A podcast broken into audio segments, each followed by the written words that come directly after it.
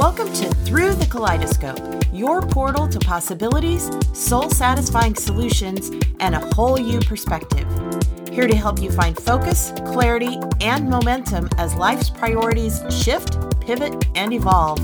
Your host and guide, Kelly Galea. Hi, it's Kelly here with your energy reading and color for the week of October 19th, 2020.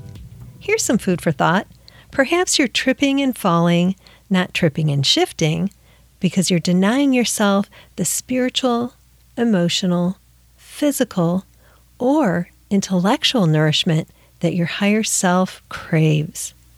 This week, reflect, contemplate, and consider the nourishment, refinements, and enhancements that your higher self is requesting.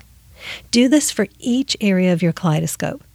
The last several months may have taken their toll, yet are full of clues to help you shift toward peace, joy, and vibrancy. Where have your principles, values, priorities, or aspirations changed? What area or areas of your life will you focus on?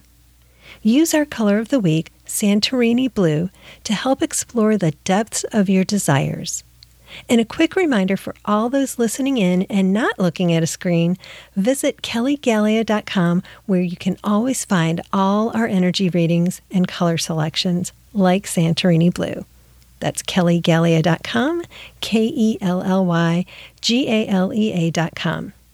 You'll want to use this color, Santorini Blue, to help discover a resurgence in confidence, capability, and creativity as you align with and nurture your highest self. Make it a nourishing and nurturing week, and here's to living a vibrant life. Thank you for journeying with us today through the kaleidoscope. We invite you to continue your quest for a more vibrant and colorful life at kellygalea.com, where a wealth of creative resources await.